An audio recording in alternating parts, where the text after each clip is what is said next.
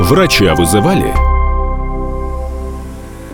Дорогие друзья, с вами ведущая врач-невролог Ксения Машкина. И мы представляем новый выпуск подкаста «Врача вызывали», созданный для всех, кто заботится о своем здоровье и интересуется последними тенденциями медицинского мира – в каждый эпизод подкаста мы приглашаем экспертов, вместе с которыми обсуждаем самые актуальные темы. В этом выпуске мы сосредоточимся на травматологии, расскажем о том, как диагностировать различные повреждения, узнаем о важных мерах профилактики, познакомимся с самыми распространенными проблемами, а также услышим интересные истории из практики врачей. И сегодня наш гость Захиров Алишер Набаварович, врач-травматолог-ортопед СМ Клиника. Здравствуйте, Алишер Набаварович. Здравствуйте, Ксения.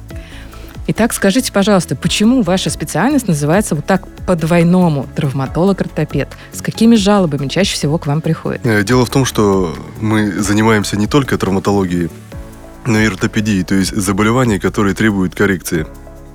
Э, травматология – раздел науки, который занимается травмой, то есть ушибы, переломы, вывихи. А ортопедия, орто – это прямой, педия – это обучение, то есть э, профилактика и лечение заболеваний опорно-двигательного аппарата. Ну, это не только, наверное, заболевания, это еще и какие-то эстетические проблемы. Да, действительно, эстетические проблемы, когда есть э, деформация конечности, например, шишка на пальце, э, это тоже раздел ортопедии. И э, наша специализация направлена на то, чтобы коррегировать эти деформации. А правда ли, что когда наступают зимние холода в России, то количество травм возрастает? Действительно, с появлением холодов количество травм, связанных с падением, значительно выше. Но также существуют э, травмы, не связанные с падением, поэтому э, эти травмы, они в течение всего года также с такой же частотой наблюдаются. И какие чаще всего зимой бывают, вот именно зимние? Зимой чаще всего это ушибы, повреждения связок и переломы. Чаще рук, ног, головы? Вы знаете, приблизительно одинаково, потому что поскальзываясь, человек может подвернуть стопу, голень, либо просто упасть с опорой на руку, то есть верхние и нижние конечности приблизительно одинаково. И что делать, какой совет можно дать слушателям, чтобы меньше травмироваться? Может быть, как падать или какую обувь носить? Э, существует такое понятие профилактика травматизма.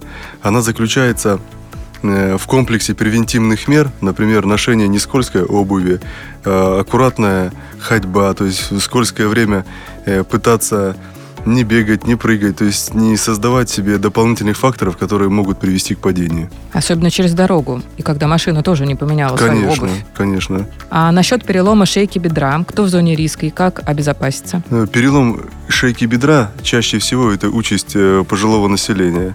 Э, обезопасить, как я и говорил, это профилактика травматизма, ходить аккуратно мелкими шагами по скользкой поверхности, носить не скользкую обувь, не бегать, не прыгать. И что касается э, такого воздействия на организм, обезопасить себя, ну это э, принятие мер по укреплению костной ткани, то есть прием витамина D, кальция, фосфора, наблюдение у травматолога либо у эндокринолога, контроль показателей крови, витамин D, кальций, фосфор. Парад гормон еще? Да. Я надеюсь, слушатели все записали, потому что у меня в практике были случаи, когда ломалась шейка бедра от простой бытовой активности. К сожалению, такое бывает в пожилом возрасте. Да, да, это называется стресс-перелом, когда нет явной травмы, а перелом происходит. Угу. А к вам часто приходят со спортивными травмами? Да, очень часто спортивные травмы. Сейчас очень много видов спорта, которые высокотравматичные. Это какие, например? Ну, даже, например, взять скалолазание, тоже такой новый относительно новый вид спорта. Раньше люди не имели возможности заниматься в городах угу. таким видом спорта. Сейчас уже есть специальные оборудованные площадки, где можно заниматься таким спортом. Как раз хотела сказать, очень странно звучит для мегаполиса скалолазание.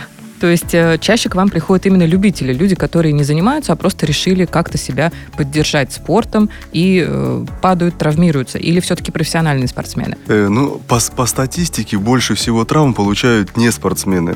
То Обычные есть, люди. Да, если взять определенный вид спорта, например, футбол, не спортсмены или спортсмены выходного дня, их называют, они чаще получают травмы, нежели люди подготовленные. А как насчет статистики среди э, детского и взрослого населения? Кто чаще? Э, чаще всего травмируются дети.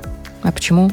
Ну, это связано с нарушением, э, здесь это совсем младший возраст координации.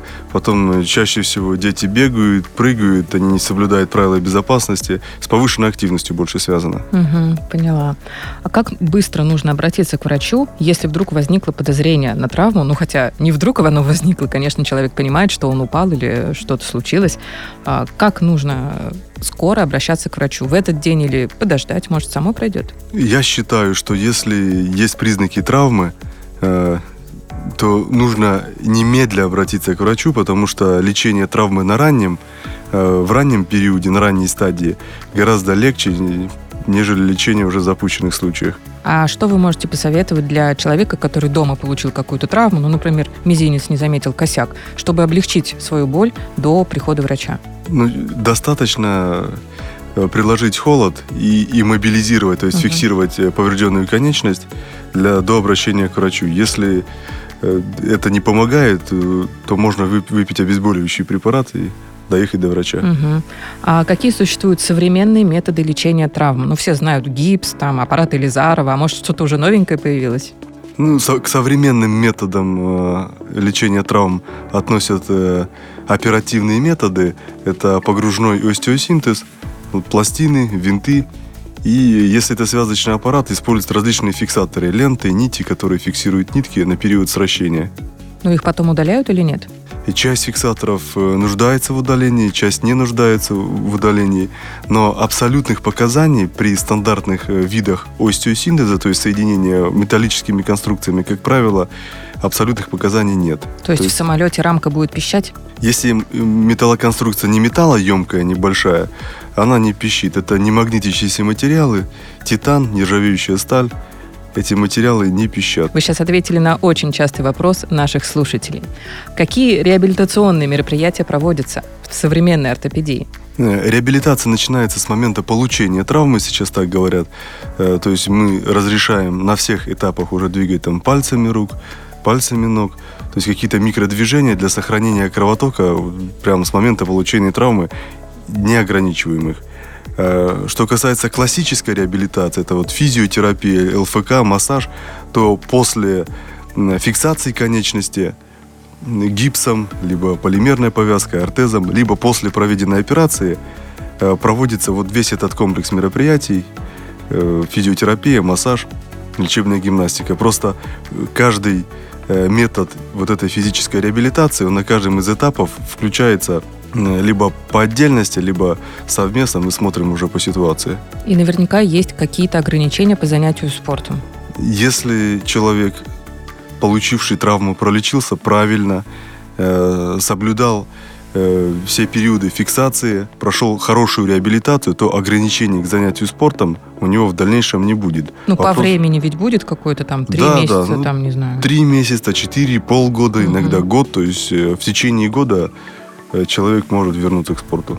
Давайте перейдем к ортопедии. Боль в суставах. В чем может быть причина? И могут ли вообще суставы стираться, вот как любят говорить в народе? Э, боль в суставах может э, вызываться различными причинами. Это может быть остеоартриты, это может быть остеоартроз, поражение хрящей суставов. Также боль в суставах может быть и при травме, как мы ранее говорили. И причин может быть множество. А стирание сустава, угу. да, о котором вы сказали, стирание сустава может происходить по нескольким причинам. Это может быть э, внутренняя причина, хроническое воспаление в суставе, при котором меняется свойство смазывающей жидкости. Она не может э, за счет э, снижения вязкости нормально смазывать. Идет повышенный износ хрящевой ткани.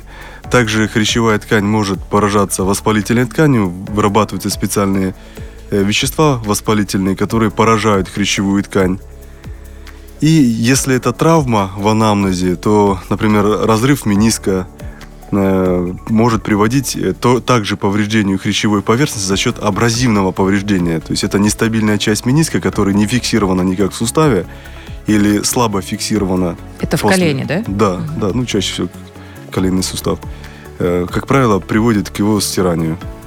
И э, очень часто задают вопрос, а как быстро это происходит? Он, он что, может э, стереться за неделю там или за год? Если это хронический процесс, это может годами длиться, там, Мгм. десятилетиями. Если острый процесс и длительно затянувшееся воспаление, там, месяц-два, за это время может э, сустав Разрушится. разна- разрушиться, пострадать значительно. А если говорить уже о травматических повреждениях, повреждении менисков, хрящей, то есть э, сам процесс локального повреждения, он череду э, событий влечет в суставе. Запускает. Да, запускает, которые приводят к пора- поражению сустава. Мгм. То есть, если болят суставы достаточно долго, хронически, то на каком этапе лучше обратиться к врачу? Не каждый же побежит в первый же день боли в суставе. Какой Я понимаю, критерий, допустим, ограничение подвижности или это ограничение бытовой активности? Какой-то критерий есть? Если пациент понимает, что функция сустава нарушена, она не прежняя, и прошло уже месяц, и нет никакого улучшения. И таблетки мази не помогают? Да, да, таблетки мази не помогают, э, даже без таблеток, э, если он их не использовал. Если нет никакого прогресса в положительную сторону, то нужно обратиться к врачу. Если это не травма, можно к ревматологу, можно к травматологу обратиться Мгм. и для решения этой проблемы. Даже к неврологу ко мне приходят с суставами. В том числе. Отправляю их по адресу. Скажите, пожалуйста, какие сейчас современные возможности медицины в плане лечения суставов? Э, Если брать консервативную терапию, то это введение различных препаратов внутрисуставно. Это плазма, Волшебные уколы. да, плазма, аутоплазма человека, введение гиалуроновой кислоты, введение стромальной васкулярной фракции СВФ-терапия, новый набирающий обороты метод, очень эффективный. Из оперативных методов э, самый популярный это артроскопическая операция, когда чистится сустав, либо восстанавливаются поврежденные структуры сустава. Как лапароскопия через эти маленькие дырочки. То же самое, да, Мгм. только сустав. Нужна ли специальная терапия после вот такой артроскопии? Да, вот эти методы лечения консервативные, плазмотерапия, введение гиалуроновой кислоты, СВФ-терапия, локальные методы терапии, они являются самыми эффективными, и мы их используем после проведенных операций. А перейдем давайте к кисти. Это очень важная часть тела. Используем ее при письме, да и при печатании. Что такое туннельный синдром? Вот часто встречается, кстати, в моей практике тоже. Да, туннельный синдром или синдром запястного канала – это такой синдром, э, при котором происходит сдавливание в карпальном канале Это канал анатомических структур, да. да, для слушателей. Мгм. Да, сухожилия, как правило, не страдают, а нерв срединный, который проходит в этом канале, он сдавливается. И какие возникают жалобы чаще всего? Э, Чаще всего жалобы – это боль в первом, втором, третьем, э, реже четвертом пальцах. То есть э, скованность, э, по утрам скованность, к обеду она может проходить. Потом постепенно с развитием заболевания может э, боль стать жгучая, то есть уже при поражении Очень нерва. неприятная такая боль. Да. Мгм. И как с этим быть? Человек может сам полечиться или обязательно обращение к врачу? Вот именно этот синдром требует обращения к врачу ввиду сложности лечения этого заболевания. Да, я согласна с вами. И какие методы лечения кисти применяются именно у вас в СМ-клиника? И консервативные, и оперативные. А какие? Если консервативный метод это физиотерапия, там. УВЧ, магнит, лазеротерапия, плюс фиксация ортезом на период лечения, разгрузка этого сустава. Э, И оперативный метод лечения это рассечение карпальной связки. Это Ну, зол- это, наверное, не всем показано. Нет, не всем. э, При неэффективности консервативной терапии в течение месяца, полутора месяцев, то есть мы решаем вопросы в оперативном лечении. Мгм, поняла. А вот что касается наших ног. Косточка на ноге. Что это такое? Что за патология и кто в зоне риска? Э, Косточка на ноге, или еще ее называют по-научному халюкс вальгус, Да.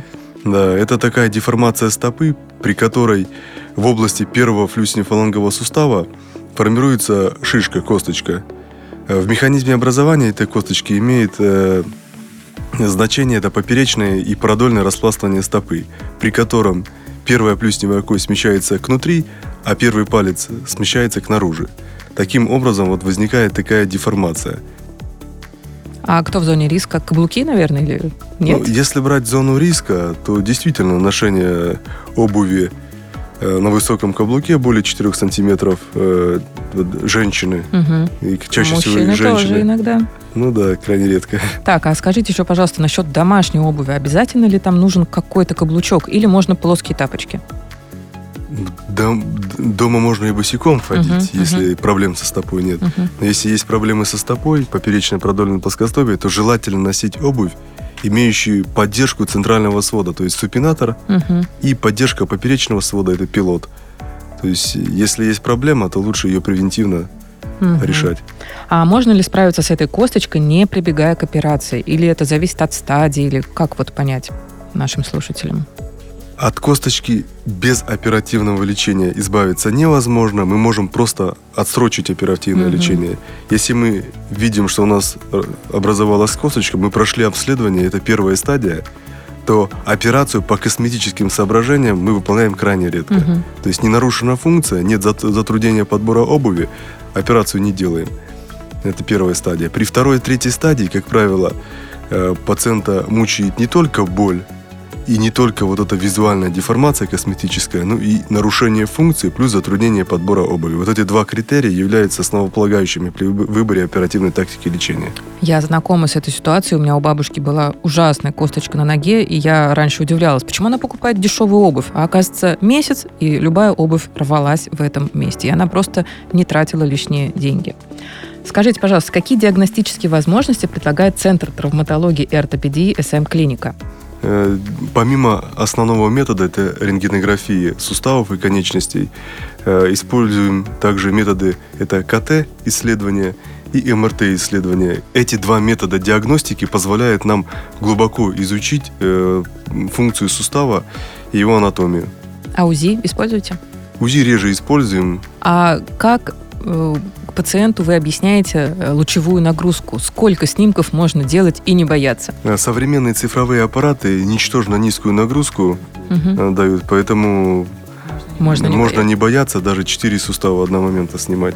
Мгм. А что посоветуете вообще для профилактики заболеваний всего нашего опорно-двигательного аппарата для слушателей? Ну, если в целом взять, то я посоветую вести маломальски здоровый образ жизни, то есть это питание, контроль массы тела, то есть надо следить за Это массой вы тела. опрометчиво сказали, Маломальски. Надо строго говорить. Да, ну, надо следить за питанием, нужно следить за двигательной активностью, чтобы она не была очень низкой.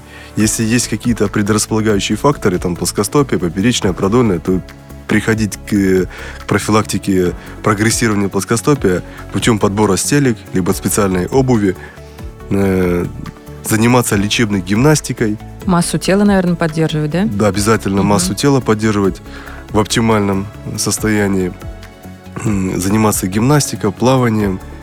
Э, Если появляются какие-то признаки э, поражения сустава, либо деформации, сразу обращаться к врачу и лечить это на ранних стадиях Вовремя, не затягивать, как у нас любят. вовремя. А какие витамины, минералы вот чаще всего вы используете в практике?